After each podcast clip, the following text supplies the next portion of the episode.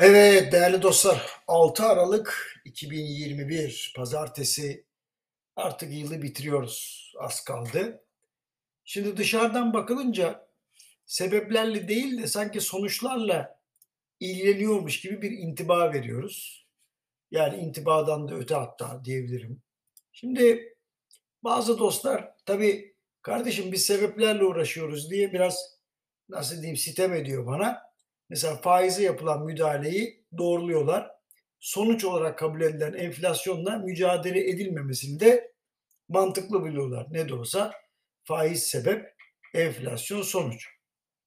Şimdi bu tezde tabii devam edildiği için doğal olarak sorunların sebebi olarak gösterilen faiz düşürülünce sorun kendiliğinden hallolacak. Yani model böyle. Peki model hadi faiz kısmını bir kenara bırakalım. Neyi öneriyor?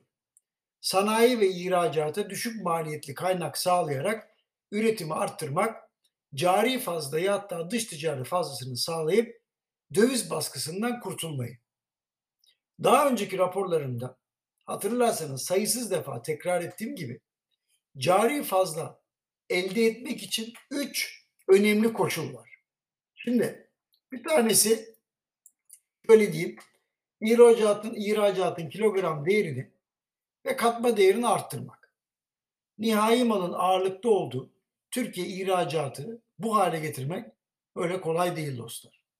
Marka, tasarım, inovasyon, arge, teknoloji, insan kaynağının doğru eğitimi, kritik altyapı, dijital altyapı, finansman, lojistik, satış, pazarlama, reklam, fuar, işte bütün bu konularda devrim niteliğinde işler yapmak lazım.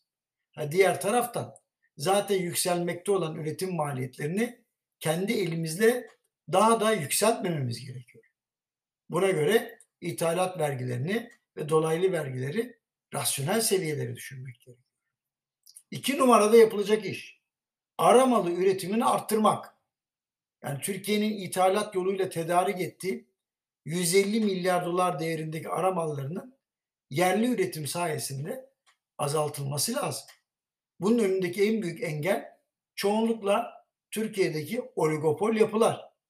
Kapasitelerin artışını az sayıda kişinin menfaatine uygun değil, rekabetçi ortam ile sağlarsak bu anlamda büyük yol almış oluruz.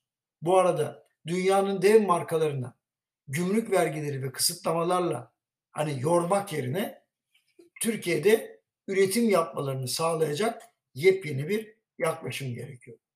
Üçüncü, döviz kazandırıcı faaliyetlere cesaret vermek. Belki de en kolay sonuç alınacak yaklaşım bu. Ancak nedense yol alınamıyor. Hadi bir örnek vereyim. Geçenlerde YouTube'da paylaştım. Şimdi Türkiye'ye yabancı öğrenciler geliyor. Bu yabancı öğrenciler milyar dolarlık bir ekonomi yaratıyor Türkiye'de. Şimdi bunlar gelip üniversitelerini seçiyorlar. Bunların diplomaları gayet güzel kontrol ediliyor. Şimdi ne oldu? Merkezi sınava tabi tutacakmışız bunları. Hayda.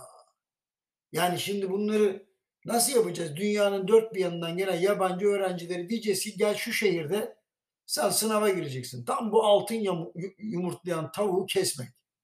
Şimdi bu yanlıştan dönülmesi gerekiyor. Daha ne yanlışlar var? Şimdi diğer döviz kazandırıcı faaliyetler ilgili de moral bozucu kararlar var yani. Halbuki kolaylıkla önlerini açabiliriz. Eğer idare finans e, finansman açısından veya başka işler açısından firmalara hiç güvenmezse e, firmalar da idareye güvenmez. Karşılıklı güvensizlikle yol alamayız. Yani şimdi durup dururken üniversiteler örneğinden gideyim. Yani altın yumurtlayan tavuğu birkaç kişi yanlış iş yaptı diye kesmenin ne manası var?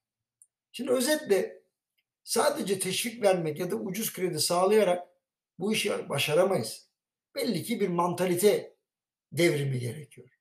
Eğitim seviyesinden mevzuat uygulamalarına kadar birçok yerde yatırımcılar özgür ve güçlü hissedecek ki esnek ve denetimi kolay olan bir modeli uygulayalım. Eğer devlet eliyle üretilen bir menfaat öncelikler belirlenmeden herkese dağıtılırsa kimsenin elinde fayda sağlayacak büyüklükte kaynak olmaz. üretilen işler arzu edilen sonucu yaratmaz. Yani herkese destek vermek kimseye destek vermemektir. Unutulmamalıydı ki teşvik asimetrik bir büyüme modelidir. Ancak öncelikli sektörleri değil de sektörlerin önceliklerini dikkate alarak kaynak dağıtmaya başlarsak ve ortaya konan modelde de ısrar edersek vallahi başarı sağlamak mümkün gözükmüyor. Tamamen seçici bir şekilde yola devam edilmeli ve bugüne kadar kullanmış, teşvik verilmiş sektörler hakkında ekonomik etki analizleri yapılıp bunun sonucunda bazılarına kardeşim tamam artık bitti deyip selam vermeli ve verim sağlayanlara acilen dönülmeli. Şunu unutmamak lazım. Sunulan model firmaları dış rekabette güçlendirmek için tasarlanmış gibi gözüküyor. Tamam mı? Fakat hala bazı seçilmiş grupların iç piyasadaki haksız rekabetine ya da rekabet ihlallerine yol vererek devam edilirse enflasyon, faiz, döviz kuru üçlüsü beraber yükselmeye devam edecek. Son olarak enflasyonla alakalı tabii bir şey söyleme bekliyorsunuz ama bir şey söylemeye gerek yok.